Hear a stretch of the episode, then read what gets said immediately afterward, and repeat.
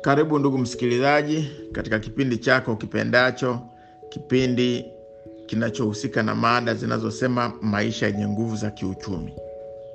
Tunakuletea mada mbalimbali zinazohusika na biashara na uwekezaji. Malengo ya kipindi hiki ni kukuwezesha uweze kuwa na nguvu za kiuchumi. Kama tulivyoona tangu mwanzo, ni kwamba Mungu anapenda uwe na nguvu za kiuchumi, kwa sababu Mungu alipokuwa na muumba binadamu alisema na tuumbe mtu kwa mfano wetu na kwa sura yetu. Lakini Mungu akaenda mbali na kusema kwamba huyu mtu akatawale, e, akatawale viumbe wa baharini, akimaanisha samaki na wanyama wanaopatikana baharini. Alafu akasema huyu mtu akatawale ndege wa angani. Ndege wote Mungu amewaweka katika himaya yako. Ndio maana tunawafuga hata kuku. Kuku nao ni ndege, ndio maana tunawafuga katika majumba yetu. Lakini pia Mungu akasema akatawale wanyama na kila kitu kiendacho kwa miguu. Kwa hiyo Mungu amekuumba ili uwe mtawala, na hakuna mtawala ambaye anakuwa na maisha ya chini. Hakuna mtawala ambaye anakuwa hana nguvu za kiuchumi. Ili uweze kutawala vizuri, unatakiwa uwe na nguvu za kiuchumi, kwa sababu Mungu amekupa mamlaka juu ya viumbe. Mungu amekupa mamlaka juu ya madini ambayo ameyaweka. Kwa hiyo Mungu anakusubiri uchukue hatua za kutengeneza maisha yako yaweze kuwa na uchumi mzuri, uweze kujenga nyumba ya kwako, uweze kujenga nyumba ya kupangisha, nawe uito baba mwenye nyumba, uito mama mwenye nyumba, uweze kumiliki ardhi, ardhi umiliki ya kwako mwenyewe, uwe na hati iliyoandikwa kwa jina lako. Hayo ndio malengo ya kipindi hiki, kuonyesha tu fursa mbalimbali ambazo unaweza ukazitumia kwa ajili ya kuongeza uchumi wako. Anayekuletea hayo yote ni Dr. Elias Kiguha, mwalimu wako wa uchumi, biashara na uwekezaji. Tuombe. Asante Mungu mwenye enzi na utukufu, asante sana Baba wa mbinguni, ukatubariki katika kipindi hiki kwa jina la Yesu, amen. Nimekuwa nikikuletea mfululizo wa vipindi mbalimbali mbali. Nilianza na vipindi vinavyohusika na mambo ya kilimo, nikaja na vipindi vinavyohusika na ufugaji, ufugaji wa ng'ombe wa maziwa, ufugaji wa mbuzi, ufugaji wa nyuki, na sasa ninaingia katika nguzo ya pili ya uchumi duniani inayohusika na viwanda kwamba Mwenyezi Mungu aweze kukusaidia siku moja umiliki kiwanda, kwa sababu kiwanda ndicho kinachobeba nguzo kuu ya pili ya uchumi duniani, manufacturing. Je, kiwanda ni kitu gani?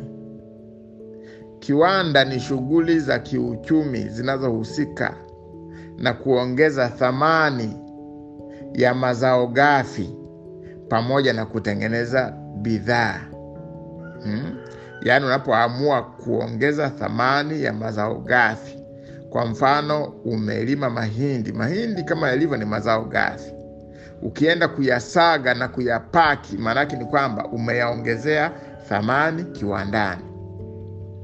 Kwa hiyo katika vipindi hivi nitakuletea viwanda vya aina mbalimbali, tangu kiwanda cha mtu mmoja. Viwanda vimegawanywa katika kategori mbalimbali. Kuna viwanda vidogo ambavyo unakuta vinaajiri mtu mmoja mpaka watu wanne. Kuna viwanda vingine vidogo vya pili ambavyo unakuta vinaajiri watu watano mpaka kumi. Kuna viwanda vya kati vinavyoajiri watu kumi mpaka mia moja na kuna viwanda vikubwa vinavyoajiri watu elfu moja na kuendelea. Kwa hiyo, ndugu msikilizaji, una uwezo kabisa wa kuanzisha kiwanda ukidhamiria. Sio kila mtu anayeweza kumiliki kiwanda, lakini kila anayetaka, kila anayedhamiria anaweza. Na ngoja nikupe siri hii: ukitaka kuanzisha kiwanda, anza kikiwa kidogo. Nimejifunza ya kwamba unapoanza kitu kikiwa kidogo, baadaye kinapanuka na kuwa kikubwa, na hata ukianguka, anguko linakuwa sio kubwa. maana kadri utakavyoanzisha kiwanda utaendelea kujifunza vitu vingi, utaendelea kuboresha. Kwa hiyo unapoanza kikiwa kidogo, kinakupa mwanga wa kuweza kujipanua. Anzisha tu kiwanda kikubwa endapo una uzoefu, yaani ulishaanzisha viwanda, umeendesha kwa miaka kadhaa, sasa unajipanua, unaanzisha kiwanda kingine kikubwa. Lakini kama ni mara ya kwanza, anza kikiwa kidogo, ili uweze kujifunza, uweze kujua namna ya kusimamia watu, uweze kujua namna ya kuingi, mahali pa kupata raw material au malighafi, uweze kujua mambo ya utawala wa fedha, uweze kujua mambo ya utaalamu unaohitajika. Kisha baada ya hapo unajipanua. Kwa hiyo kiwanda, watu wanaposikia habari za kiwanda, wengine wakishasikia habari za kiwanda tu wanaogopa, wengine wakishasikia habari za kiwanda tu yaani wanatetemeka. Lakini nataka nikuambia ya kwamba kiwanda kidogo unaweza ukakianzisha kwenye backyard, yaani nyuma ya nyumba yako, na nitakufundisha viwanda vingine ambavyo unaweza ukaanzia hata sebuleni tu. Actually, kila nyumba ina kiwanda, ndiyo, kila nyumba ina kiwanda. Jiko ambalo mke wako anatumia kulipikia jiko ambalo mama yako amelitumia, hicho ni kiwanda tosha, kwa sababu ukitaka kupika ugali unachukua jiko, unawasha moto, unaweka sufuria lenye maji, alafu maji yakishachemka unaweka unga, alafu una, unapika ugali. Jamani, hicho ni kiwanda, maana umebadilisha, umeongeza thamani eh, umeweza kuunganisha maji na ugali, na unga ukatokea ugali. Si umeona? Ndivyo viwanda vinavyofanyika, yaani unabadilisha kitu kutoka kuwa cha kawaida, unakiboresha na kukiongezea thamani, hivyo kinafaa kwa ajili ya matumizi ya binadamu. Kwa hivyo basi, viwanda vinatija sana kwa uchumi wa mtu na uchumi wa taifa pia. Nataka kuambia, viwanda ndivyo hurithishwa watoto viwanda ndivyo huwaajiri watu wengi. Kiwanda kinaweza kuwaajiri mpaka watu elfu mbili mpaka watu elfu tatu. Uzuri wa kiwanda huwa hakizimwi, ndio maana kinakuwa na tija kubwa, kwa sababu unapokuwa na kiwanda watu ndio wanaobadilishana. Kila baada ya masaa manane wanatoka wengine, wanaingia wengine, au kila baada ya masaa kumi na mbili wanatoka wengine, wanaingia wengine. Mashine yanaendelea kufanya kazi kwa muda wa masaa ishirini na nne. Watu wanabadilishana, mashine yanafanya kazi. Kwa hiyo uzalishaji unakuwa ni mwingi, maanake ni kwamba faida inakuwepo, na faida ya viwanda inatokana na ufanyaji kazi, uzalishaji mkubwa. Faida ya kiwanda haitokani na bidhaa moja moja. Faida ya bidhaa moja moja ni ndogo, lakini kwa kuwa unazalisha kwa wingi, basi faida inapatikana kwa sababu unakuwa unazalisha kwa wingi. Namshukuru Rais wetu John Pombe Magufuli kwa kutuletea mpango wa Tanzania ya viwanda, kwamba tuweze kuigeuza nchi yetu ya Tanzania iwe ya viwanda uweze kuigeuza nchi yako ya Kenya, nchi yako ya Uganda, nchi yako ya Rwanda iweze kuwa nchi ya viwanda. Ndugu msikilizaji, mapinduzi ya viwanda yalianza miaka mingi iliyopita, mwaka 1760 hadi mwaka 1840 ndipo mapinduzi ya kwanza ya viwanda yalipoanzisha pale ambapo binadamu alijiongeza, badala ya kutumia mikono akaanza kutumia mashine kwa uzalishaji hmm? Viwanda vya kutengeneza nguo hmm? Ndivyo viwanda vya kwanza kabisa duniani. Kwa hiyo binadamu akaendelea kujiongeza, yakaja mapinduzi ya pili ya viwanda ambayo yalifanyika kati ya mwaka 1870 hadi mwaka 1914. Mashine zikaboreshwa, ugunduzi wa chuma eh? Mashine jinsi zilivyoanza, nyingine zikitumia makaa ya mawe, nyingine zikitumia mvuke, hadi leo tuna mashine zinazotumia umeme. Hayo ni mapinduzi makubwa sana. Kwa hiyo viwanda vimekuwa na historia mbalimbali ya maisha ya binadamu, na kama nilivyokuambia ni kwamba kiwanda ni, ni, ni, ni, ni kiungo muhimu sana cha uchumi. Kwa hiyo ningekupendezea na ningekupendekezea na wewe uwe na njozi ya kuanzisha kiwanda, kwamba siku moja uweze kumiliki kiwanda, kwamba siku moja uweze kuongeza thamani. Leo ninatoa tu utangulizi. Kwa hiyo katika mafundisho yangu nitakuletea viwanda ambavyo vinatumia mikono. Katika mafundisho yangu nitakuletea viwanda ambavyo vinatumia mashine. Katika mafundisho yangu nitakuletea pia viwanda ambavyo vinatumia malighafi za mazao kutoka shambani. Nitakuletea aina ya viwanda ambavyo vinatumia malighafi kutoka katika mifugo. Nitakuletea aina ya viwanda ambavyo vinatumia malighafi ya mimea mbalimbali. Nitakuletea mfano wa viwanda ambavyo vinatumia kemikali. Ndugu msikilizaji, kwa hiyo kuna viwanda vya aina nyingi. Wewe mwenyewe utachagua kwamba je, uanzishe kiwanda ambacho kinatumia mazao ya shambani? Je, uanzishe kiwanda ambacho kinatumia kemikali?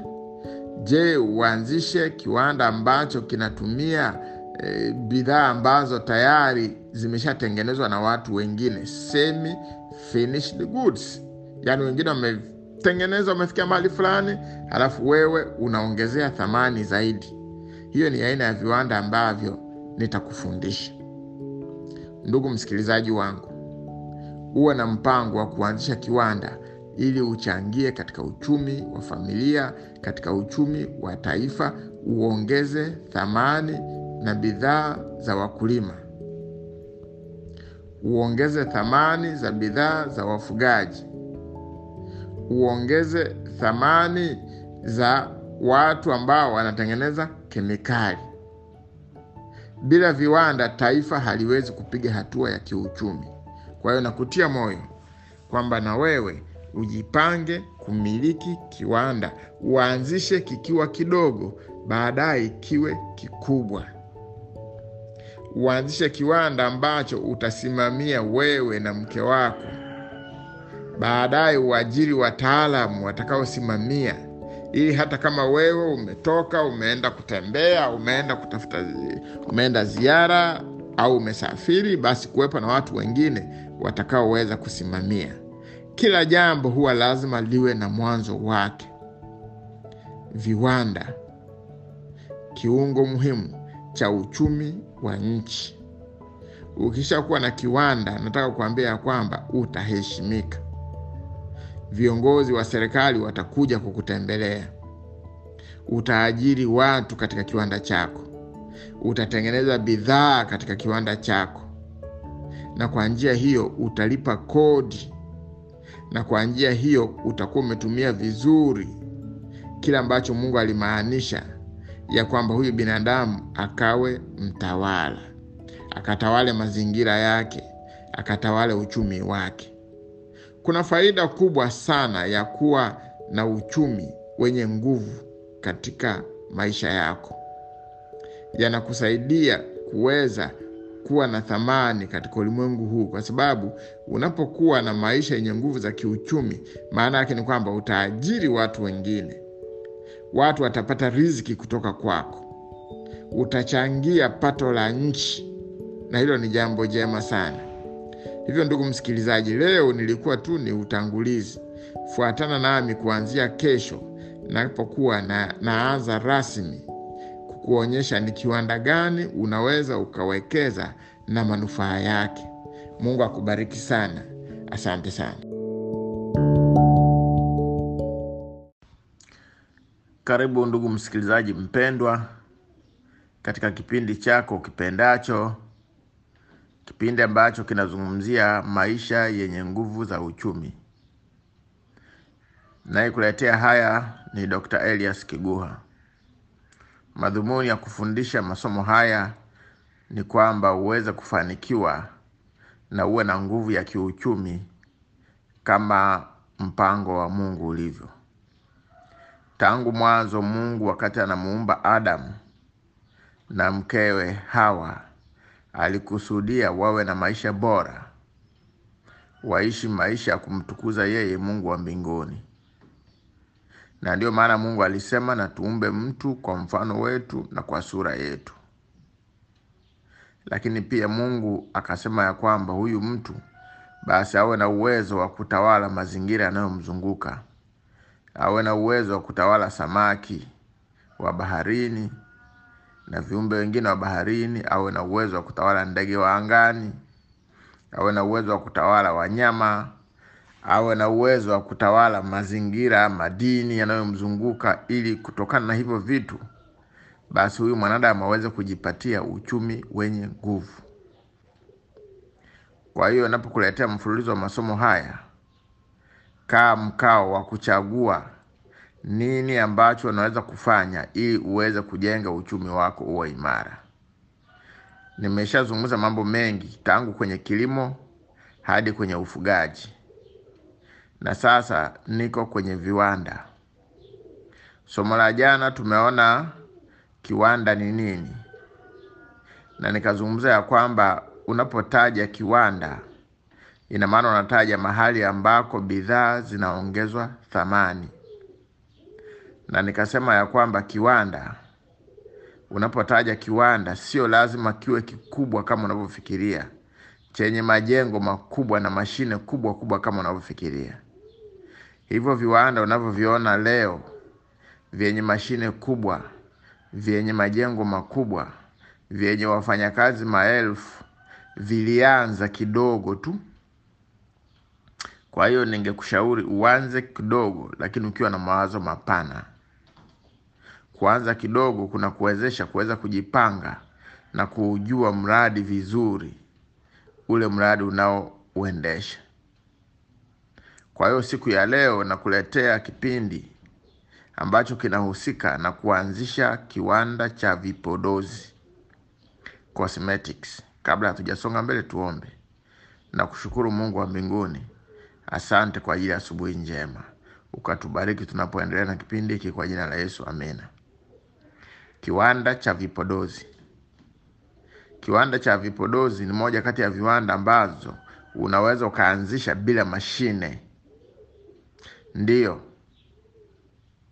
Yaani ukaanzisha kiwanda cha kutengeneza vipodozi bila kuwa na mashine, ukaanzisha kiwanda cha kutengeneza lotion, ukaanzisha kiwanda cha kutengeneza mafuta ya mgando ya kupaka, yani petroleum jelly, ukaanzisha kiwanda ambacho kinatengeneza cream, ukaanzisha kiwanda ambacho kinatengeneza mafuta ya nywele au mafuta ya mgando ya nywele au yale yanayoitwa hair food, kwa maana ni mafuta ambayo yametengenezwa kwa mimea, mafuta ya mimea, na hivyo yanafanya kazi ya kurutubisha nywele na kutibu nywele. Unaweza ukaanzisha kiwanda ambacho unatengeneza lotion ambayo inamfaa mtu mwenye mafuta mengi, au ukatengeneza lotion ambayo inamfaa mtu mwenye ngozi kavu. Hivi vyote unaweza ukavifanya bila kuwa na mashine. Kumbuka ya kwamba biashara ya vipodozi ni biashara kubwa sana duniani, kubwa mno. Pato lake ni kubwa mno, kwa sababu kila mtu anapoamka, anapoingia bafuni kuoga, akishafuta maji na taulo, lazima anahitaji kipodozi fulani kwa ajili ya kuweka mwilini. Lazima mtu atahitaji mafuta ya nywele, lazima mtu atahitaji mafuta au losheni ya kuweza kupaka kwenye ngozi yake. Kwa hiyo ni vitu ambavyo ni vya maisha ya kila siku. Kwa hiyo ni biashara kubwa na biashara inayotoka na ni biashara nzuri sana. Ukija hapa Kariakoo utakuta kuna maduka karibu mia tatu ambayo yanauza vipodozi, vipodozi peke yake, zaidi ya maduka mia tatu mpaka mia nne ambayo yanauza vipodozi vya jumla. Ukienda katika mitaa katika jiji la Dar es Salaam, majiji makubwa Mbeya, Mwanza, Arusha, Dodoma, utakuta kuna duka ambalo linauza vipodozi tu, lakini vipodozi vingi vinatoka nje. Sasa nataka kukufundisha na kukutia moyo ya kwamba unaweza ukatengeneza kipodozi chako na ukaingiza sokoni hapo hapo nyumbani kwako. Mahitaji ili uweze kuanzisha kiwanda cha vipodozi. Namba moja, inatakiwa kwanza uende ukasome, kwa sababu vipodozi hivi vinatumia kemikali. Kwa hiyo lazima uende ukasome kwenye taasisi inayofundisha uanzishaji wa viwanda vidogo vidogo. Ukiwa Kenya wanaita viwanda vya jua kali, ukiwa Tanzania wanaita SIDO, eh, viwanda vidogo vidogo. Katika nchi ya Tanzania kila mkoa kuna SIDO. Nenda kasome juu ya kutengeneza vipodozi. Ni kozi ambayo unasoma kwa muda wa siku tano tu na unapewa certificate. Kwa hiyo lazima usome ili kusudi ujue namna ya kutengeneza lotion, usome ujue namna ya kutengeneza mafuta ya mgando, usome ujue namna ya kutengeneza mafuta ya nywele, usome ujue namna ya kutengeneza sabuni za uso, usome ujue namna ya kutengeneza cream. Mafunzo haya yanapatikana SIDO. Ukishasoma SIDO kwa muda hizo wa siku tano, basi unatakiwa kwenda kwa mkemia mkuu wa serikali ili usome matumizi bora ya kemikali. Kama nilivyokuambia, kiwanda cha vipodozi kinatumia kemikali, lakini pia unaweza ukaamua kuanzisha kiwanda kisicho na kemikali nyingi, ambacho kinatumia vitu tu vya asili, mafuta ya asili na vitu vingine vya asili ambavyo sio kemikali. Ndugu msikilizaji wangu, ukishamaliza kusoma ukapewa vyeti, ukapewa cheti na mkemia wa serikali cha kutumia kemikali, ukapewa cheti na SIDO, basi hapa unaweza tu nyumbani kwako, nyuma ya ua wa nyumba, nyumba yako uka, upenuni mwa nyumba yako ukaanza kutengeneza vipodozi. Baada ya kuwa umepata vitu hivyo vyote, umepata elimu ya kutosha, umepata kemikali. Kemikali zinanunuliwa kwenye maduka. Kuna maduka yanayouza kemikali na yapo katika kila miji. Ukienda Nairobi, Kampala, ukija Dar es Salaam, ukienda Mwanza, ukienda Mbeya, maduka hayo yanayouza eh, eh, kemikali za kutengeneza vipodozi yapo. Kitu kingine utakachokuwa nacho ni jiko, kwa sababu kuna baadhi ya kemikali lazima uzichemshe. Kwa mfano, unapotengeneza lotion, kuna vitu vingine lazima uviweke kwenye moto. Uwe na jiko na sufuria, uwe na ndoo ya plastiki kwa ajili ya kukorogea, uwe na mwiko. Hapo umeshakamilisha kiwanda chako. Yaani uwe na jiko, uwe na sufuria, uwe na mwiko. Huu mwiko wa kusongea ugali. Je, hivyo vitu vinaweza kukushinda kununua? Haiwezekani, kwa sababu vitu vingine ni ambavyo tayari unavyo nyumbani. Ndugu msikilizaji, baada ya kupata hivyo vitu na ukawa umepata elimu sahihi, basi unachanganya madawa yako, unatumia mwiko wako. Pale inapobidi kutumia jiko, unatumia jiko kwa ajili ya kuchemsha.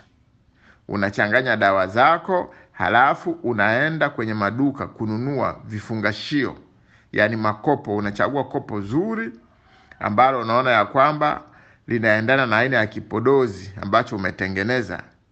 Halafu ukishanunua hilo kopo, unatafuta designer anakutengenezea stika au lebo nzuri, unabandika kwenye hiyo chupa ulionunua au kwenye kifunganishio ulichonunua au kwenye kikopo ulichonunua.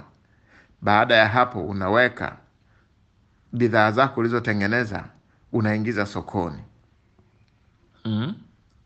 Lakini pia lazima uhakikishe ya kwamba unapeleka bidhaa yako TBS au kwenye shirika la ubora ambalo kila nchi inalo shirika linaloangalia ubora wa bidhaa ili ikapimwe, ili kusudi isije kaleta madhara kwa binadamu, kwa sababu vipodozi vinatumia kemikali.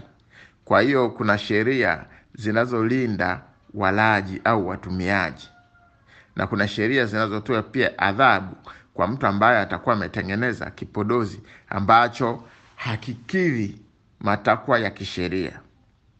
Kwa hiyo kila kitu utakachoamua kutengeneza, kwa mfano ukiamua kutengeneza lotion, basi ujua ya kwamba kuna vipimo regulation, eh, requirement au mahitaji ambayo unayapata kwa kununua viwango vinavyotakiwa. Kwa hiyo kuna lotion, lotion ina viwango vyake vinavyotakiwa, ina vielelezo na miongozo. Kama unatengeneza mafuta ya mgando, basi kuna miongozo yake. Eh, inauzwa tu bei rahisi, nadhani ni shilingi elfu kumi au elfu ishirini. Unanunua mwongozo. Kama ni Sido au kama ni Kenya, basi kuna taasisi ambazo zinauza viwango vinavyokubalika kuwemo katika bidhaa unayotengeneza.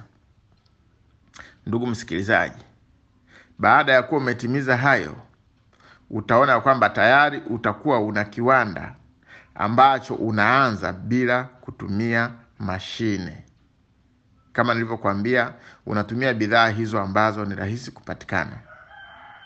Mimi nayekuambia haya, tayari nimeanzisha kiwanda kidogo, na nilianza cha kutengeneza mafuta, lotion, shampoo, sabuni na nikiwa natumia mwiko na ndoo ya plastiki na jiko. Nilikwenda nikasoma Sido, nikasoma kwa mkemia mkuu wa serikali, nikapata baadhi ya vyeti na naendesha huo mradi. Kwa hiyo hiki nachokuambia ni kitu ambacho nina uzoefu nacho kwamba hata wewe unaweza. Halafu biashara yako itakapokuwa na kupanuka, basi hapo sasa itabidi uingie katika kununua mashine, yaani utakapoanza kuhitaji kuzalisha kwa kiwango kikubwa. Mashine maanake ni kwamba inarahisisha.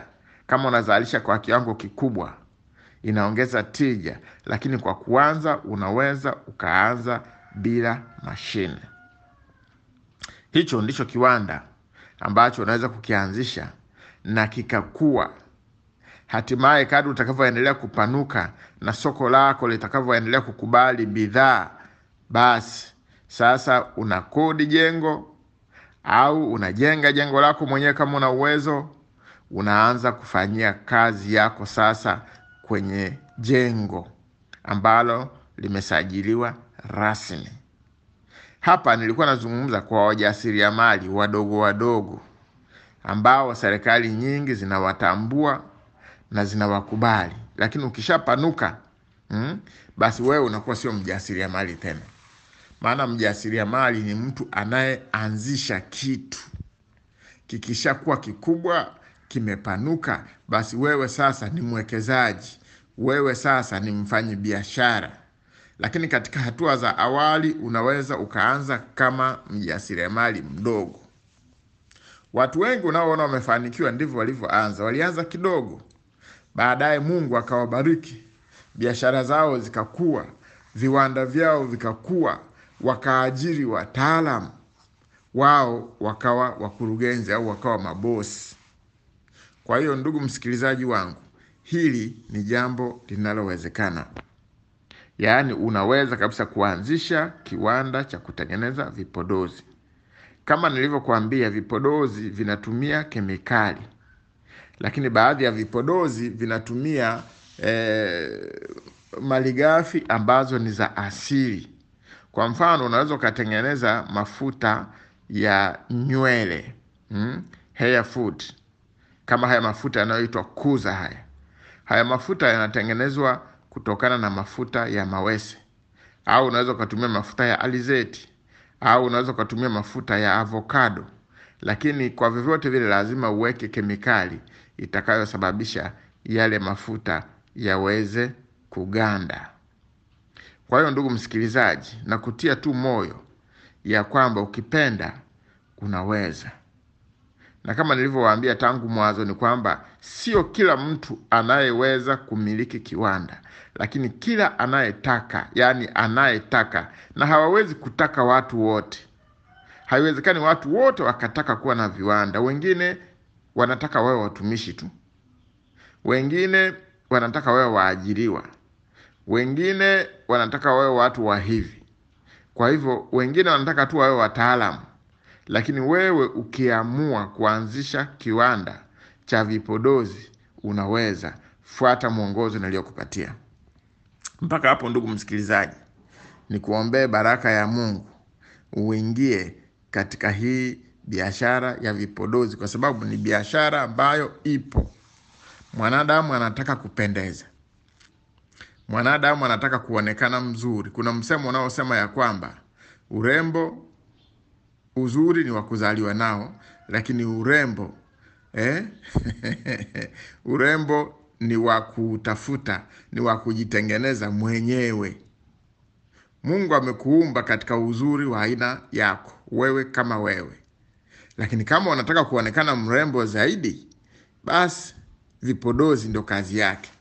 Hmm, kung'arisha uso, kukufanya utakate, eh, kukufanya uonekane mweupe, kukufanya uonekana na muonekano tofauti. Hiyo ni kazi ya vipodozi, na watu wote wanajua kwamba hasa akina mama kwenye swala la vipodozi humwambii kitu.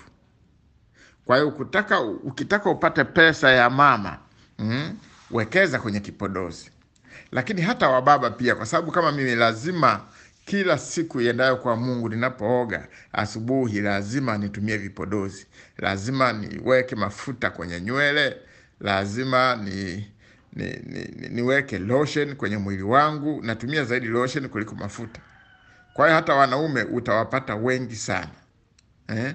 Kila mtu anataka kuonekana mtanashati, kila mtu anataka kuonekana mrembo, kila mtu anataka kuonekana wa kisasa, na hiyo ni kazi ya vipodozi, kuanzia kwenye nywele kuja mpaka kwenye uso kuja hadi kwenye mwili. Wanadamu wanahitaji kuonekana wamependeza. Kwa hiyo nimekuchagulia hii biashara ya kwanza kabisa ambayo nimeanza nayo ya kuanzisha kiwanda cha vipodozi, kwa sababu ni rahisi na kila anayetaka anaweza, lakini hakikisha kwamba umepata elimu sahihi, maana vipodozi vinatumia kemikali. Lazima uende ukasome hmm? Lazima uwe na elimu sahihi, lazima upate vibali. Utakapokuwa umekuwa mkubwa, basi lazima upate vibali, uje ukaguliwe, upewe vibali ambavyo vitakuruhusu kuendesha kiwanda cha vipodozi. Lakini unapokuwa mjasiriamali mdogo, unakuwa chini ya SIDO, unafanya kazi chini ya SIDO, unafanya kazi chini ya mamlaka ya serikali, na serikali inakulea ili uweze kukua. Ndugu msikilizaji wangu, mpaka hapo Mungu akubariki. Nitaendelea tena na aina nyingine ya kiwanda ambacho unaweza ukakianzisha bila kutumia mashine. Kumbuka ninachosema, sisemi kwamba utaendelea kufanya kiwanda bila mashine, hakitakulipa sana. Ili kiwanda kiweze kukulipa sana, unahitaji mashine ili uzalishe kwa wingi, kwa sababu kiwanda huwa kinalipa kutokana na bidhaa kuzalisha kwa wingi. Mtu anayezalisha bidhaa mia moja kwa siku huwezi kumlinganisha na mtu anayezalisha bidhaa elfu moja kwa siku au bidhaa milioni moja kwa siku. Kwa hiyo utapata faida kadri utakavyozalisha kwa wingi, na hapo unahitaji mashine. Kutumia mikono ni sehemu tu ya kuanza eh? Yaani kama huwezi kununua mashine, unataka kuanza eh? Unaanza kwa kutumia mikono na vifaa nilivyokuambia, lakini kama una uwezo, una nguvu, una mtaji, basi unaanza kwa kutumia mashine. Kuna methali inayosema kila mbuzi hula kulingana na urefu wa kamba yake. Kwa hiyo kama unaweza kuwa na mashine, nunua mashine. Kama huwezi kwa muda huu kuwa na mashine, anza kidogo kidogo, na Mungu atakubariki. Asante sana. Karibu ndugu msikilizaji, kwa ajili ya kipindi chako ukipendacho, kipindi kinachoangazia maisha yenye nguvu za uchumi. Nafundisha masomo haya ili kusudi kuweza kukupatia wazo ambalo kwalo unaweza ukaanzisha kiwanda. Nilianza vipindi hivi kwa kuelezea fursa zilizoko duniani na nikakwambia kwamba kuna nguzo kuu tatu za uchumi duniani. Wataalamu wamegawanya uchumi katika nguzo kuu tatu. Ya kwanza ni nguzo ya msingi au primary sector ambayo inahusika na masuala yote yanayofanyika juu ya ardhi kwa maana ya kilimo na ufugaji, masuala yote yanayofanyika chini ya ardhi kwa maana ya uchimbaji madini, mafuta, gesi na shughuli zote zinazofanyika katika bahari kwa maana ya uvuvi, ufugaji na mambo kadha wa kadha. Kwa hiyo nilikufundisha habari za kilimo, nikafundisha habari za ufugaji. Sasa nimeingia katika sekta kuu ya pili ya uchumi ambayo ni viwanda, yaani kuongeza thamani, na sekta ya tatu nitakuja baadaye, ambayo inahusisha biashara pamoja na huduma, and service. Kwa hiyo ndugu msikilizaji, nilianza kwa kuelezea juu ya habari ya kuanzisha kiwanda cha vipodozi na nikaeleza wazi ya kwamba unapozungumza habari za kiwanda unamaanisha ni sehemu ambayo inatumika katika kuongeza thamani. Nikaeleza wazi ya kwamba ukisikia kiwanda sio lazima uwe na mashine. Unaweza ukaanzisha kiwanda kidogo, maana viwanda vimegawanyika. Kuna kiwanda kidogo sana ambacho kinaajiri watu kuanzia mmoja mpaka watano, na kuna kiwanda eh, kidogo ambacho kina, kinaanzia pia watu sita mpaka kumi. Kuna kiwanda cha kati ambacho kinaajiri watu kuanzia uh, kumi mpaka mia moja na kuna viwanda vikubwa ambavyo vinaanzia watu elfu moja na kwenda juu. Kwa hiyo unaweza ukaanzisha kiwanda kikiwa kidogo, na nakutia moyo ya kwamba ukitaka kuanzisha kiwanda, anzisha kwanza kilicho kidogo, ili upate kujifunza, upate kuelewa eh, ili kusudi utakaposonga mbele kujipanua, basi uwe na ufahamu. Kumbuka, kazi yoyote unayoianzisha inahitaji kujifunza kwingi na inakuwa na makosa mengi, na hivyo unahitaji elimu ya kutosha. Ndugu msikilizaji, anayekuletea haya ni Dr. Elias Kiguha, mtaalamu wako wa uchumi, biashara na uwekezaji. Siku ya leo ninakuletea jinsi unavyoweza kuanzisha kiwanda cha sabuni za maji. Kabla hatujasonga mbele, tuombe na kushukuru Mungu Baba. Asante kwa ajili ya maarifa na hekima ambayo umemjalia mwanadamu. Asante kwa ajili ya ujuzi ambao umeendelea kuwaletea wanadamu. Asante kwa sababu ulimuumba binadamu kwa mfano wako na kwa sura yako. Ukatubariki tunapoendelea na mafundisho haya kwa jina la Yesu, amina. Ndiyo, kila mtu anayetaka kuanzisha kiwanda anaweza, wala mtaji sio tatizo. Yaani, katika hiki ninachokufundisha unaweza ukaanza kwa mtaji wako wa shilingi laki moja tu, yaani kwa mtaji wa shilingi laki moja ukaanzisha kiwanda cha kutengeneza sabuni za maji. Hapa ninamaanisha ni sabuni za hand wash au sabuni za kunawa kwa mikono ama sabuni za maji za usafi wa chooni disinfectant, au sabuni za maji za kufulia detergent, au sabuni za maji za kuoshea vyombo dishwash, au sabuni za maji za kuoshea nywele za kina mama shampoo, au ukatengeneza uka eh, sabuni za usafi wa kusafishia vioo. Hivi vioo vya nyumba hivi vi, meza za vioo hizi, ukaanzisha kiwanda hicho kidogo, au ukaanzisha kiwanda cha kutengeneza sabuni za maji za kuoshea magari. Kwa hiyo kuna ni nyanja pana sana, lakini kwa vyovyote vile, ukiwa na mtaji wako wa shilingi laki moja unaweza kuanza. Sasa vitu muhimu ambavyo unatakiwa kuwa navyo ili uone kwamba unaweza kabisa ukaanza kwa huo mtaji mdogo. Kitu cha kwanza kabisa unachotakiwa kuwa nacho ni mwiko. Huu mwiko wa kusongea ugali, huu mwiko utakusaidia kukoroga wakati unachanganya kemikali na maji. Cha pili unachotakiwa kuwa nacho ni plastiki, ndoo ya plastiki hii ya lita ishirini. Halafu cha tatu unachotakiwa kuwa nacho ni maji. Cha nne unachotakiwa kuwa nacho ni kemikali. Hizi kemikali zinanunuliwa kutoka kwenye maduka yanayouza bidhaa za wajasiriamali. Halafu unatakiwa kuwa na vipimo vya pH kwa sababu lazima uhakikisha kwamba kila eh, sabuni ya maji unayotengeneza basi unaipima ili eh, ikidhi viwango vinavyotakiwa.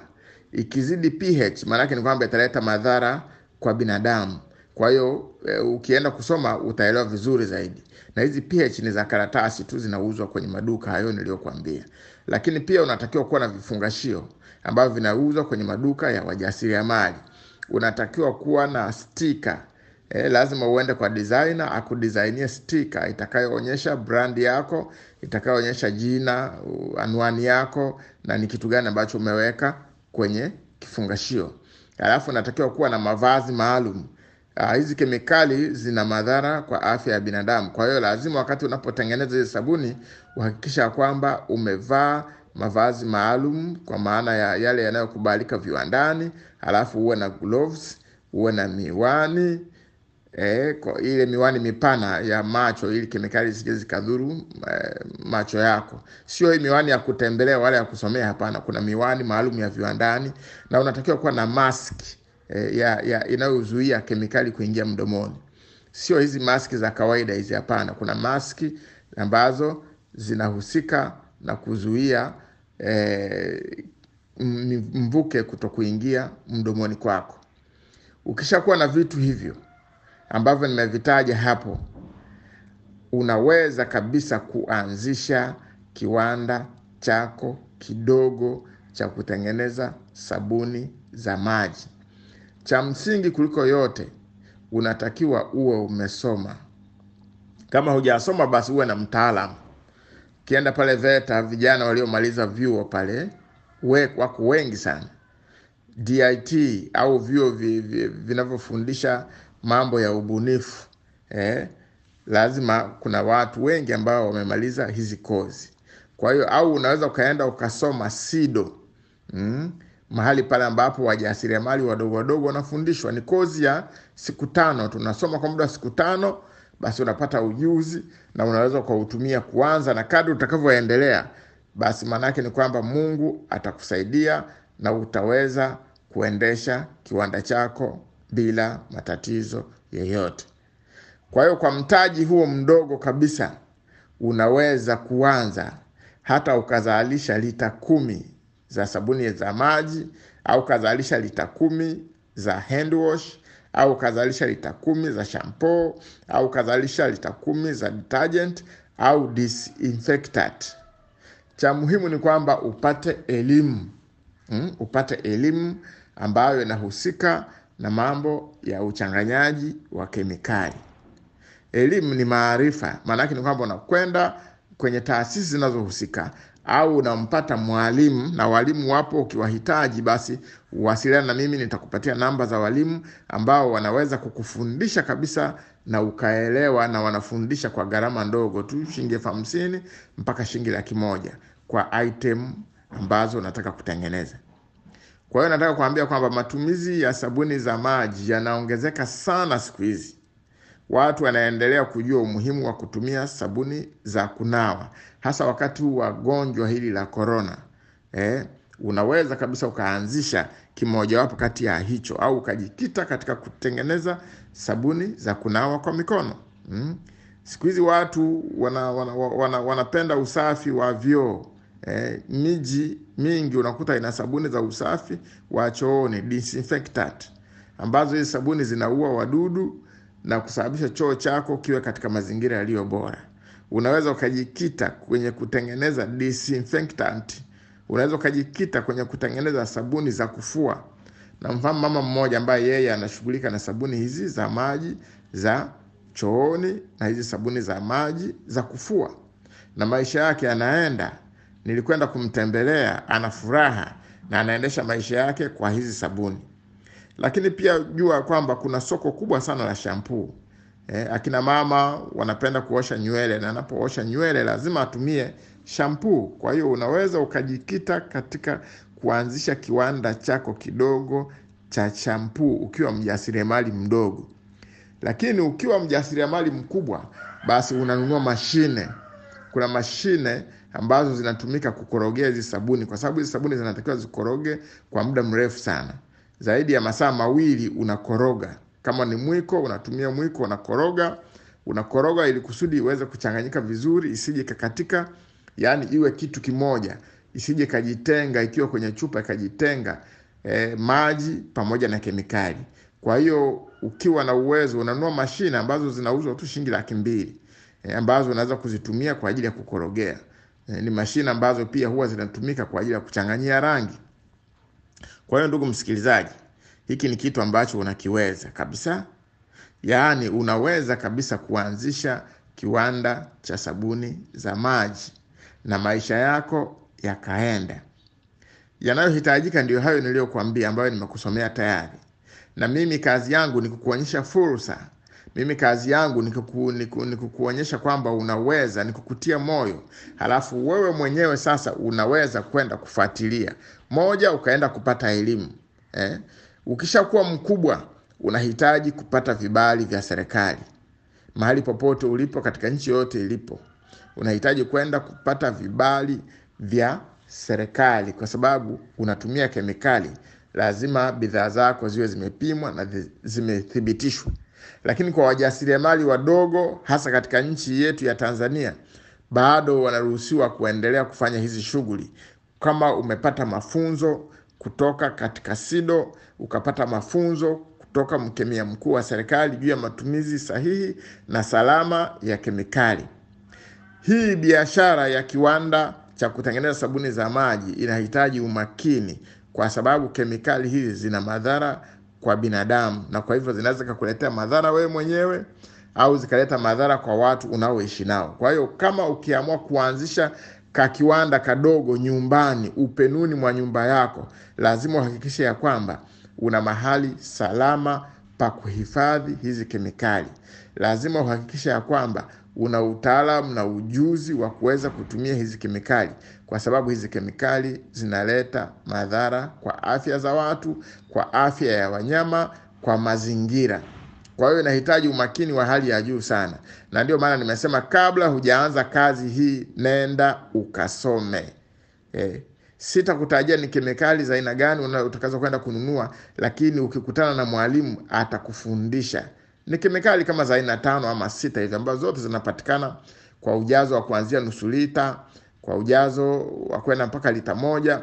Yaani unaweza uka, ukaenda ukasoma ukafundishwa ukapata elimu ya kutosha ukapata ufahamu wa kutosha ukawatembelea hata wajasiriamali wenzako ukaona namna wanavyofanya na unajua kuna magrupu pia ya WhatsApp ambayo yameanzishwa eh, ambayo yana wajasiriamali hawa. Unaona, ukipenda unaweza kujiunga hapo na ukajifunza, ukaona wenzako wanafanya nini na maisha yako yakaenda. Kazi yangu ilikuwa ni kukuonyesha ya kwamba unaweza kunyanyua maisha yako kwa kuanzisha kiwanda cha sabuni za maji. Kumbuka mada yetu ni maisha yenye nguvu za kiuchumi. Popote ulipo katika Afrika unaweza kuanzisha kiwanda hiki, hata kama uko Ulaya eh, unafuata taratibu zile zinazotakiwa, una kamtaji kako, unaweza kuanza ukiwa mdogo eh, alafu baadaye ukakuwa na ukawa mkubwa. Inategemea na mazingira ya mahali ulipo, kama yanakuruhusu kutengeneza kitu kama hiki na kusisitizia, kemikali ni hatari kwa afya. Kwa hiyo lazima uhakikisha kwamba umepata elimu sahihi na unafata procedure zile taratibu ambazo zinatakiwa ili uweze kujenga uchumi wa maisha yako yenye nguvu. Ndugu msikilizaji, kwa leo nakomea hapo. Nilichokuonyesha leo ni fursa iliyopo ya sabuni za maji na kwamba unaweza kuanzisha kiwanda cha sabuni za maji. Ubarikiwe sana. Bwana akupe neema na akuzidishie nguvu unapotafakari kuingia katika hiyo biashara. Asante.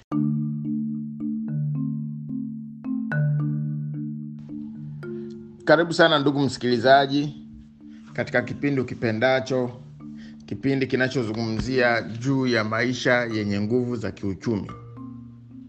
Ni mapenzi ya Mungu na ni mapenzi yangu kwamba uweze kumiliki uchumi wenye nguvu, uweze kuwa na uwezo wa kujenga nyumba yako mwenyewe, uweze kuwa na uwezo wa kuendesha gari, uweze kuwa na uwezo wa kuajiri watu wengine, uweze kuwa na uwezo wa kutoa zaka na sadaka, uweze kuwa na uwezo wa kuchangia katika uchumi wa taifa lako kwa njia ya kulipa kodi. Hapo utaitwa una maisha yenye nguvu za uchumi. Kumbuka, uchumi unahusisha uzalishaji pamoja na mzunguko wa pesa na manunuzi eh, ya bidhaa. Kwa hiyo ukisikia wanasema ya kwamba fulani ana uchumi mbaya au nchi fulani ina uchumi mbaya, maana yake uzalishaji umepungua na mzunguko wa pesa umepungua. Kwa hiyo ndugu msikilizaji, nakuletea haya ili kukufundisha, ili uchumi wako ukapate kuwa imara, ili uwe baraka kwa mataifa. Anayekuletea haya ni Dr. Elias Kiguha. Kabla hatujasonga mbele, tuombe. Asante Mungu wangu na Baba ushe mahala pa juu mbinguni, jina lako takatifu sana likutukuzwe, ukawe pamoja nasi katika kipindi hiki kwa jina la Yesu, amina. Ndiyo, kwa nini uwe na maisha yenye nguvu za uchumi? Uwe na maisha yenye nguvu za uchumi kwa sababu ndio mpango wa Mungu. Mungu alikuumba kwa mfano wake na kwa sura yake, na kila mali zilizomo duniani ni mali ya Mungu. Wewe ni mtoto wa Mungu, na kwa kuwa wewe ni mtoto wa Mungu na Mungu wetu ndiye mfalme wetu, basi wewe ni mrithi wa mali za Mungu. Kwa hiyo unastahili kabisa kuwa na maisha yenye nguvu za kiuchumi ili ukawe baraka kwa mataifa. Nimekuletea kipindi hiki kwa sababu nia yangu na nia ya waandalizi wa, wa, wa, wa, wa, wa mkutano huu ni kwamba ukapate kubarikiwa na Mungu mwenyewe aliahidi ya kwamba atakubariki mashambani, atakubariki na mjini. Nimekuwa nikileta mada mbalimbali, ambapo nilianzia kwenye kilimo, nikaja kwenye ufugaji, sasa niko kwenye viwanda, na ninakuletea viwanda ambavyo unaweza kuanzisha bila mashine. Unajua, kuna watu wengine wakisikia habari za kiwanda wanaanza kuogopa na kutetemeka, lakini unaweza ukaanzisha kiwanda kikiwa kidogo na baadaye kikawa kikubwa. Juzi tuliangazia juu ya kuanzisha kiwanda cha vipodozi, kwamba unaweza kabisa kuanzisha kiwanda cha vipodozi nyumbani kwako. Jana nikazungumzia juu ya habari ya kuanzisha kiwanda cha sabuni za maji, na tukaona ya kwamba hizi sabuni za maji za kuogea, za kunawia mikono hand wash, kuna sabuni za maji za kufulia detergent, kuna sabuni za maji za usafi wa chooni disinfectant, kuna sabuni za maji za kuogea, kuna sabuni za maji za kuoshea magari. Hizo zote nilizifundisha jana. Sasa somo la leo nakuletea namna ya kuanzisha kiwanda kidogo cha sabuni za vipande. Kiwanda cha sabuni za vipande. Wote mnajua kwamba sabuni ni moja kati ya bidhaa ambazo zina mzunguko, na kila mji ukienda utakuta kuna sabuni. Sabuni za vipande zinatumika sana na watu wa hali ya chini ambao ndio wengi katika nchi zetu za Afrika Mashariki na Kati. Kwa hiyo sabuni za vipande ni moja kati ya biashara ambayo huwa haifi, kwa sababu kadri watu wanavyozidi kuongezeka, mahitaji ya sabuni yanaongezeka. Kila mahali sabuni inatumika, tangu nyumbani hadi maofisini, hadi katika mashule, hadi katika jamii zote. Hata ukienda Ikulu utaikuta sabuni ipo. Kama kuna moja kati ya vitu ambavyo ni rahisi sana kuanzisha ni hiki kiwanda cha sabuni za vipande. Kwa hiyo nianze kwa kukutia moyo, unaweza kuanzisha kiwanda cha sabuni za vipande, hizi sabuni za magadi au sabuni za mawingu.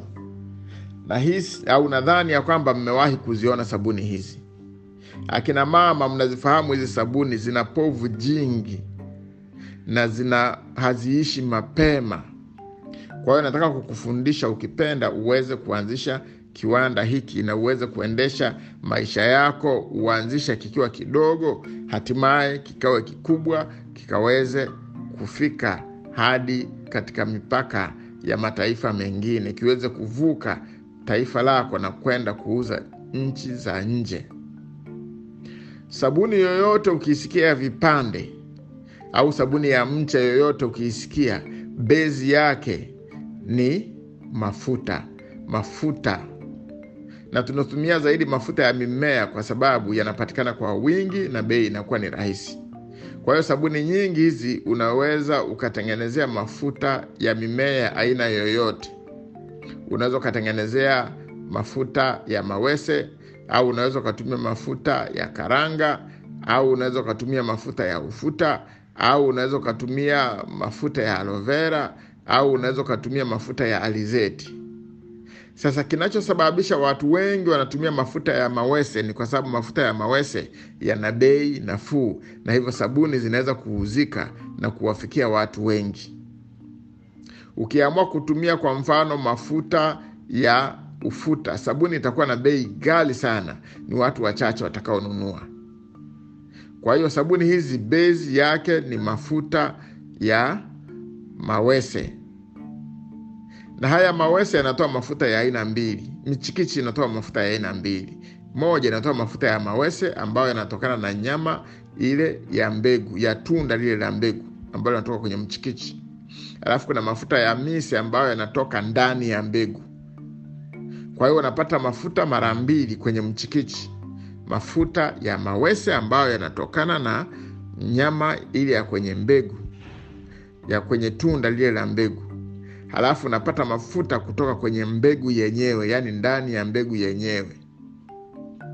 Kwa hiyo ili kuanzisha kiwanda kidogo cha kutengeneza sabuni za mawingu eh, unabidi upate mafuta ya mise ambayo yanatoka kwenye mbegu ile inayotoka kwenye mchikichi.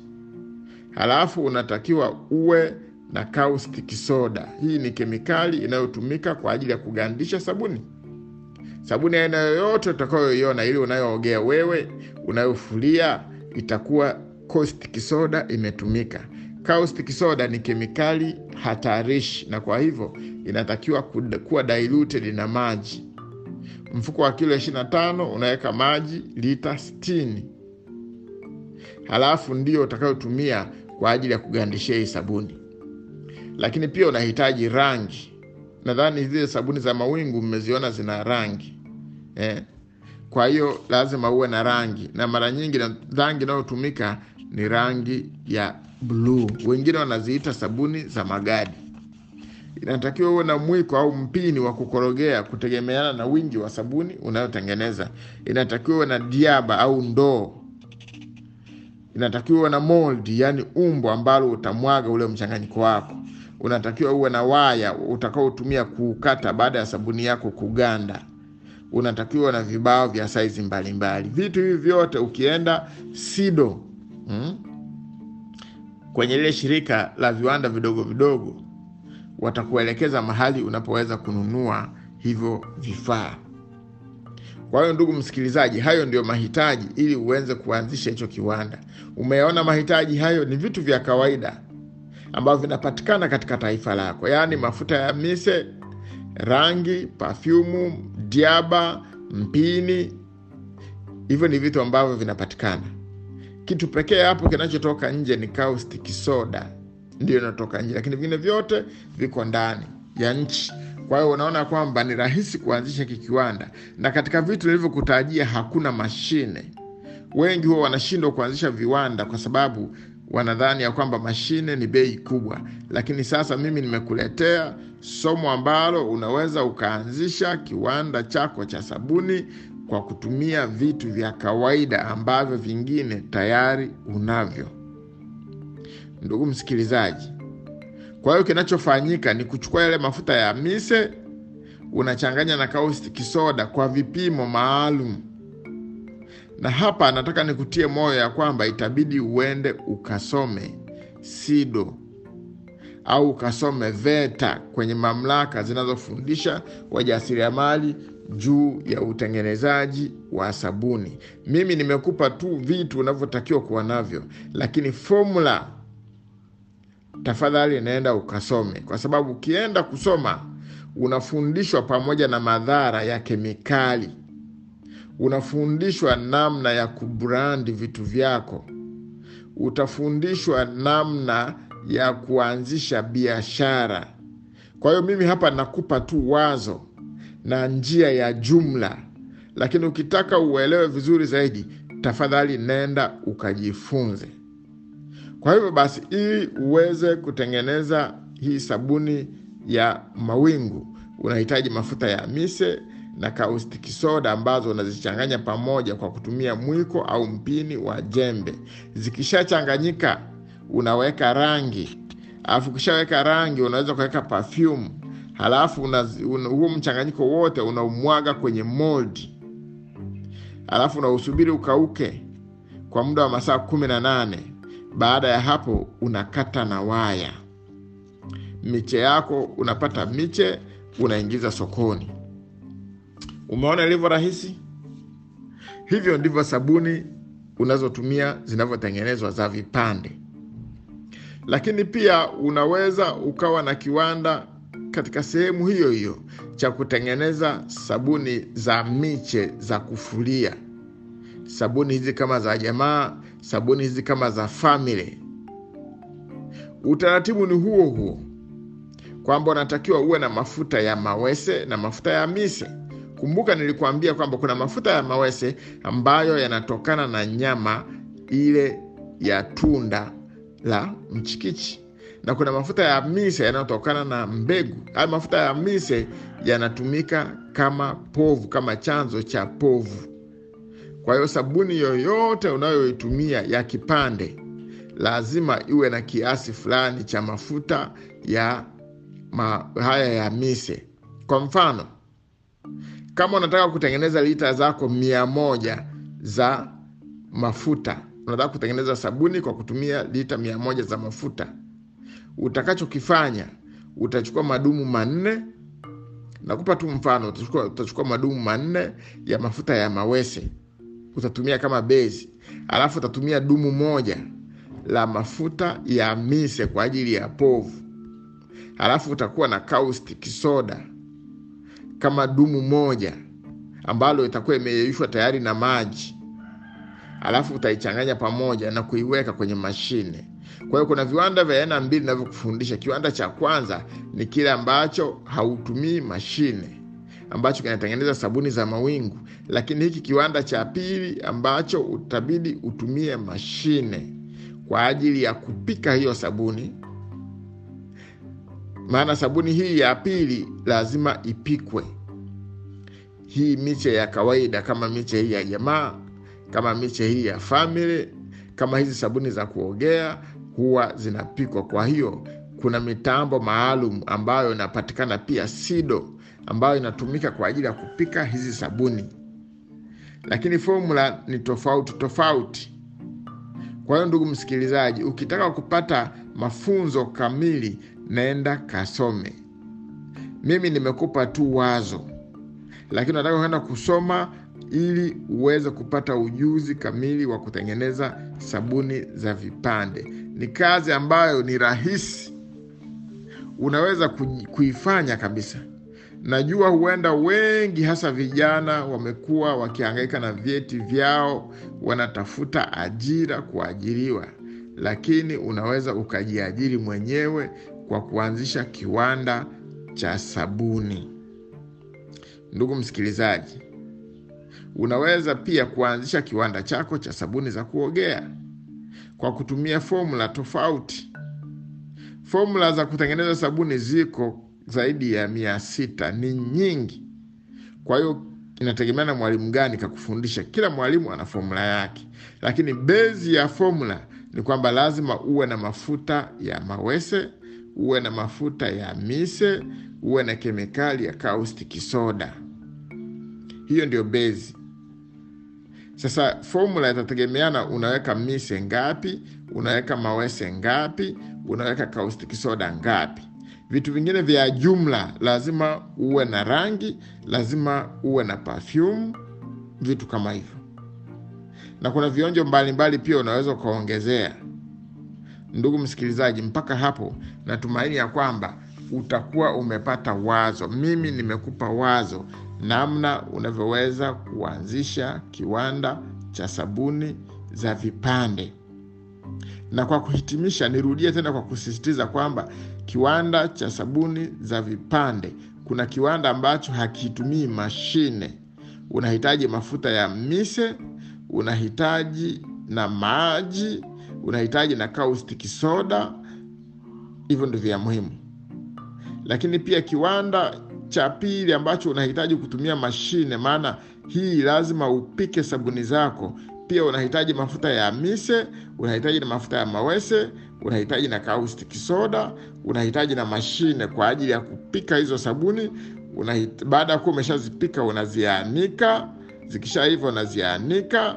Baada ya kuzianika, unahitaji mashine nyingine ya pili ambayo itahusika na kutoa tambi na kutengeneza umbo la mche.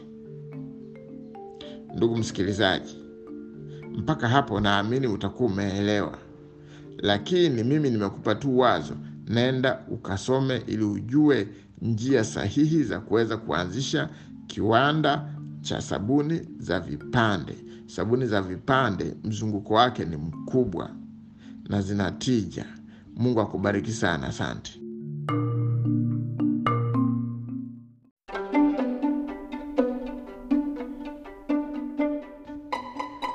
Karibu sana ndugu msikilizaji, katika kipindi chako ukipendacho cha ujasiriamali. Anayekuletea kipindi hiki ni Elias Kiguha ambaye ni mtaalamu wa uchumi, ujasiriamali, uwekezaji pamoja na biashara. Tangu nimeanza mfululizo wa vipindi hivi, nimekuwa nikikuletea mada mbalimbali mbali ambazo zinalenga katika kutaka kunyanyua uchumi wako. Mwenyezi Mungu ameahidi baraka kwa watu wake, ya kwamba atatubariki mashambani, atatubariki mjini, atatubariki katika viwanda na katika maeneo yote ambayo mikono yetu itashika kufanya kazi, endapo tutadumu kuwa waaminifu kwake. Na kwa hivyo basi, mimi ninakuletea tu mifano michache ya sehemu ambazo kwazo unaweza kuwekeza.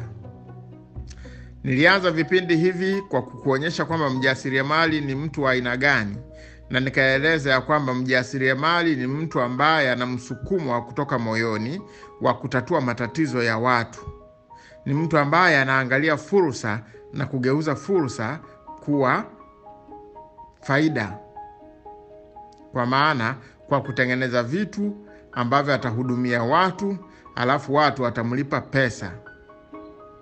Kwa hiyo tukasema kwamba mjasiriamali ni mtu ana maono. Narudia neno hili mara kwa mara ili likapate kukaa kwenye akili yako, ujue kwamba mjasiriamali ni mtu wa namna gani. Katika mfululizo wa masomo yangu sasa, niko kwenye mfululizo wa masomo ya viwanda. Ndugu msikilizaji, ningependa uwe mmiliki wa kiwanda na ndiyo maana nimeanza na viwanda vidogo vidogo ambavyo vinaweza vikaanzishwa nyumbani, nikijua kabisa ya kwamba viwanda vinavyoanzishwa kwenye backyard. Mimi nimetembea kule China, viwanda vingi ambazo vinatengeneza bidhaa zinazokuja kuuzwa nchi za Afrika ni viwanda vinavyotengenezwa kwenye backyard, yaani kwenye ua wa nyumbani na kwenye ua wa nyumbani nilianza na kukuonyesha kwamba unaweza ukatengeneza kiwanda cha sabuni za maji, ambacho sabuni za maji unahitaji tu uwe na elimu ya kemikali, unahitaji ununue kemikali, alafu unahitaji uwe na maji na vyombo, unahitaji uwe na plastiki au diaba au pipa la plastiki, uwe na mwiko. Basi kisha baada ya hapo unachanganya yale madawa, unachanganya na maji, halafu unachukua sabuni yako, unaweka kwenye packaging, unaweka lebo, unaingiza sokoni kuuza. Na mimi ndugu msikilizaji, ninafanya hivyo, na tayari nimeanza kuingiza sokoni sabuni zangu za maji na wamezipenda, na sijatumia mashine, nimetumia tu mikono lakini somo langu la pili nikakuonyesha kwamba pia unaweza kuanzisha kiwanda cha sabuni baridi. Sabuni hizi za vipande kuna mifumo miwili ya kuzitengeneza. Kuna mfumo wa sabuni baridi, wengi mnaziita zile sabuni za mawingu, ambazo akina mama wengi wanazipenda, maana zina povu jingi na haziishi mapema. Zile ni sabuni baridi na unachohitaji kuanzisha kiwanda cha sabuni hizo baridi au sabuni za mawingu, unahitaji kuwa na mafuta ya mise, unahitaji kuwa na kemikali ya caustic soda, unahitaji kuwa na ndoo au na diaba na mwiko wa kukorogea, na unahitaji kuwa na umbo au mold, ambayo baada ya kukoroga ule mchanganyiko wako utaimwaga kwenye hiyo mold na kusubiri ikauke kwa muda wa masaa 18 hadi 20 kisha utaikata na kuiingiza sokoni. Ndugu msikilizaji, mpaka hapo, endapo nataka kuanzisha kiwanda, nina hakika unaweza.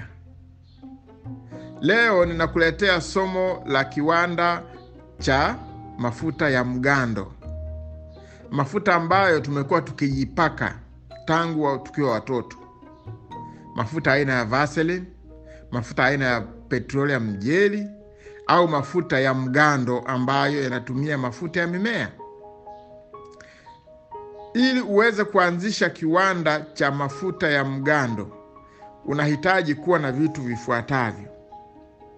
Moja, unatakiwa kuwa na elimu sahihi ya kuchanganya kemikali zinazohusika na mafuta ya mgando. Kwa hiyo namba moja ni elimu kamili.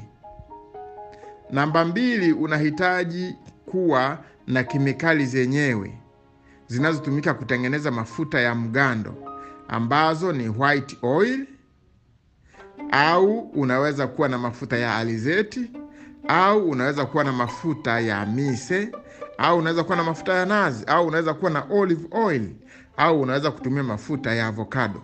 Mafuta yoyote yale ya mimea au haya yanayotokana na minerals, basi unaweza ukayatumia kama base ya kutengeneza mafuta yako ya mgando. Halafu kemikali inayotumika kwenye kuyagandisha inaitwa inaitwa wax, jamii ya wax. Jamii ya wax kuna micro wax, halafu kuna paraffin wax, halafu kuna beeswax. Kwa hiyo unaweza ukatumia mojawapo au ukatumia zote katika kiwango cha mchanganyiko kidogo kidogo, lakini pia unahitaji kuwa na perfume. Kwenye upande wa vifaa unahitaji kuwa na jiko, kwa sababu itabidi uchemshe microwax au beeswax au paraffin hiyo lazima uichemshe. Lakini pia utahitaji kuwa na jiko ili uweze kuchanganya pamoja hizo wax pamoja na white oil au na mafuta ulio nayo. Utahitaji perfume na pengine pia utahitaji rangi.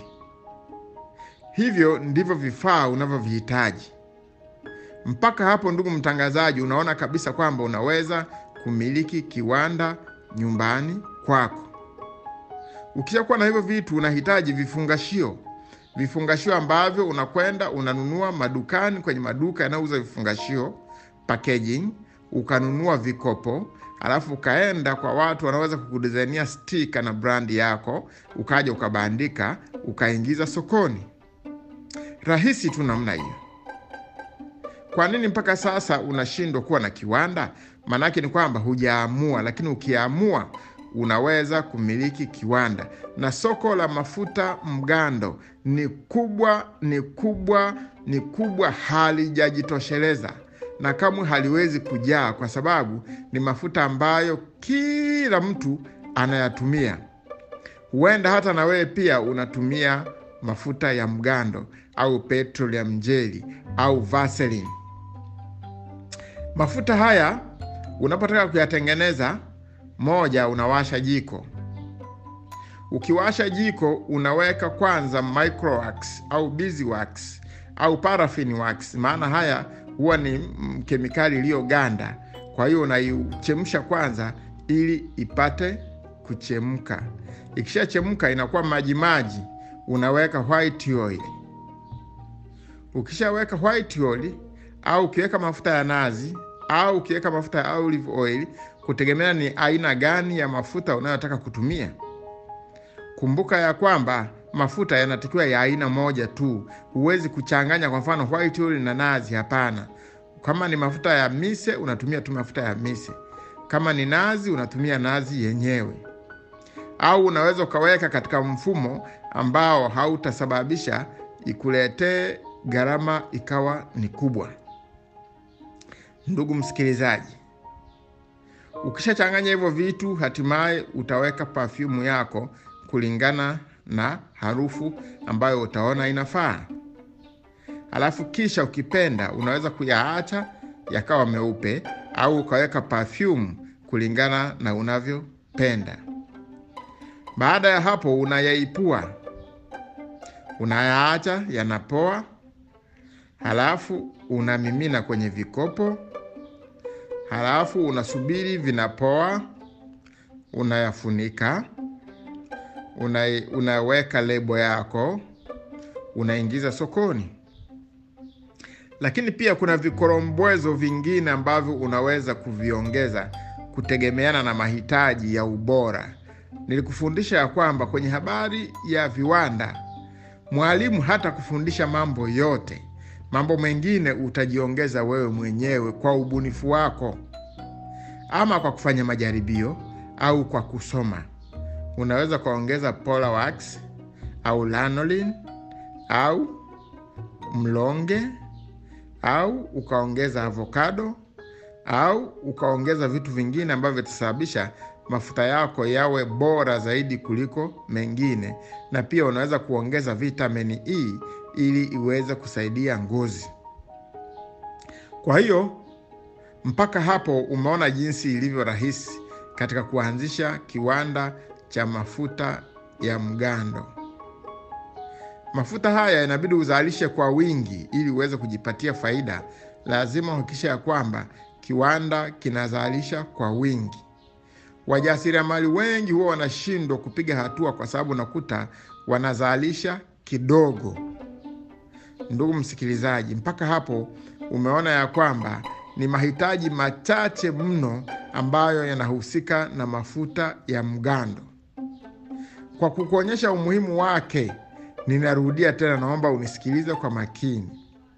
Mahitaji katika kutengeneza mafuta ya mgando ya kujipaka ambayo yanajulikana kwa jina la petroleum jelly au Vaseline yanahitaji mahitaji machache tunayo, sio mengi. Nimesema namba moja, lazima uwe na elimu. Maanake ni kwamba lazima uende usome au mtafute mwalimu anayejua ujuzi huo akufundishe, na kama una nia, nipigie simu, nitakupa namba za simu za mwalimu ambaye atakufundisha uweze kutengeneza mafuta yako ya mgando, uingize sokoni, uuze. Kwa hiyo unahitaji kuwa na elimu. Namba mbili, unahitaji kuwa na bezi ya kemikali utakayotumia. Unaweza kutumia mafuta ya white oil au mafuta ya mise au mafuta ya nazi au mafuta ya, line, ya alizeti au mafuta ya avokado, yoyote utakayoona yanakufaa. Na nikasema ya kwamba kuna baadhi ya mafuta bei yake ni kubwa, kwa mfano mafuta ya nazi, mafuta ya olive oil, mafuta ya mise hayo bei yake ni kubwa. Kwa hiyo ukiyatumia hiyo kama bezi, maanake ni kwamba mafuta yako lazima uuze kwa bei kubwa.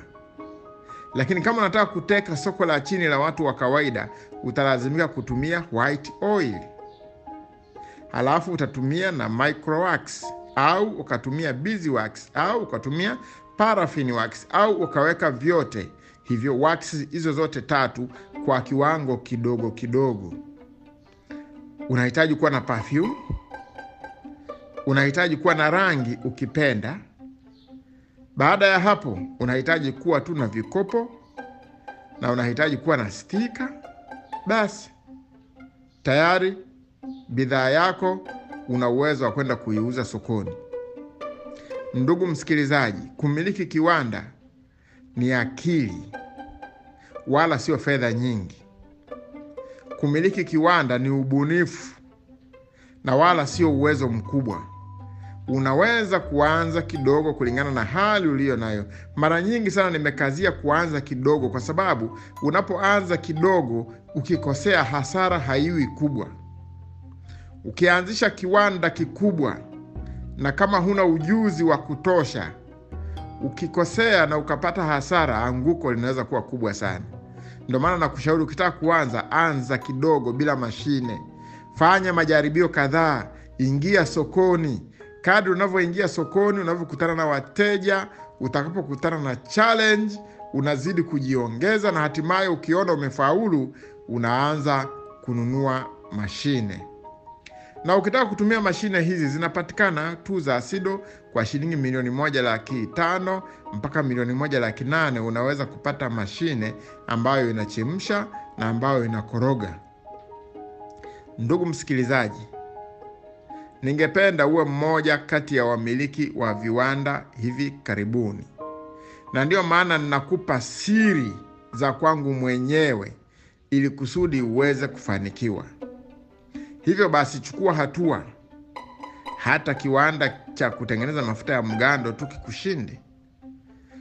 Ndugu msikilizaji, chukua hatua, tengeneza mafuta ya mgando, yaingize sokoni. Na uzuri wa hiki kiwanda, hata kama ni mfanyakazi, unaweza kukianzisha na ukatumia masaa yako ya baada ya kazi. Hata kama una majukumu mengine tofauti, bado unaweza kuanzisha kiwanda hiki na ukatumia muda wako wa ziada katika kutengeneza mafuta na kuandaa timu yako ya marketing au timu yako ya masoko wakayaingiza sokoni. Mpaka hapo, Mungu akubariki sana, na endelea kuchukua maamuzi, endelea kuchukua hatua ili uweze kumiliki kiwanda cha mafuta ya mgando. Bwana akubariki.